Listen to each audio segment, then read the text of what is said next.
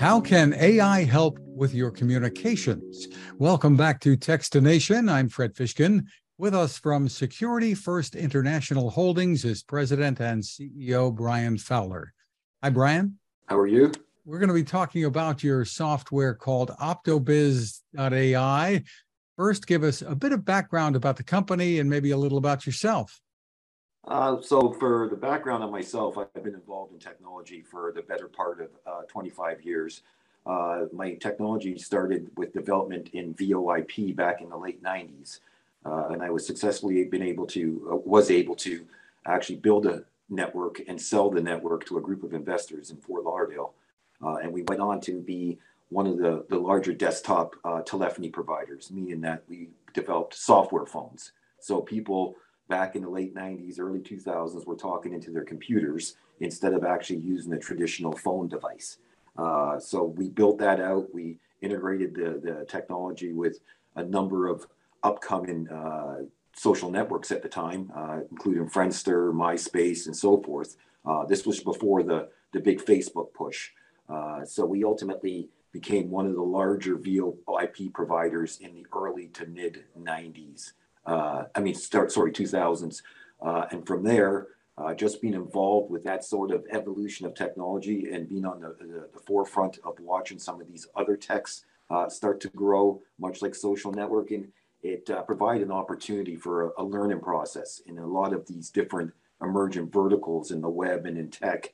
Uh, so, with the company fully capitalized for its VoIP projects, we started to branch out and look into other aspects of the tech and develop uh, in those techs. Uh, so ultimately, that was the start of what I took into Security First International Holdings. It was the, the genesis of the beginning of Security First because I turned Security First into a tech incubator. So we basically would identify emerging techs, develop some tech around it, and if there was an opportunity to accelerate that tech, we'd go forward and try and accelerate into the market and start to monetize uh, some of the, uh, the technology itself. So that's kind of the genesis of what how we got to Security First International. So you have OptoBiz uh, with the tagline "AI humanely applied." Tell us what it is and how it can be useful to people, maybe at home and in business. Well, it's a con- it's a conversational AI, so it's a natural speak- speaking model it's something that is a resource for, for business owners or entrepreneurs or even enterprise to be able to utilize something that can be a data source, an information source uh, that can make their, their, their project or their work a little bit more efficient. Uh, not 100% relying on it, but uh, utilizing it as an assistant to help uh, complete projects and, and, and make the actual employee or the worker more efficient at the job. So step us through how it's used and what it what it what the benefits are. So right now we have it in a chat channel. So a lot of uh, smaller businesses and, and emerging smaller businesses are starting to use WhatsApp for business. WhatsApp has developed a, a, a, platform for business owners to use chat as a mechanism for, for communication with their customers. So we've implemented the actual AI into a chat channel with WhatsApp that can be brought into a group and if there's any questions that need to be answered quickly and swiftly, they can just refer to the AI for the actual uh, information, and that information will be shared to the group from the AI. So anyone in the group can prompt the AI for, for any information uh, pertaining to why you're connected with the particular agent. And what does humanely applied mean? Uh, meaning that it, it, it's not all reliant, it's not all customer facing. So there is a human in the loop. Uh, that information that comes back is not always accurate information. So the human does have to sanitize the information before it's delivered to the uh, to the front facing the consumer.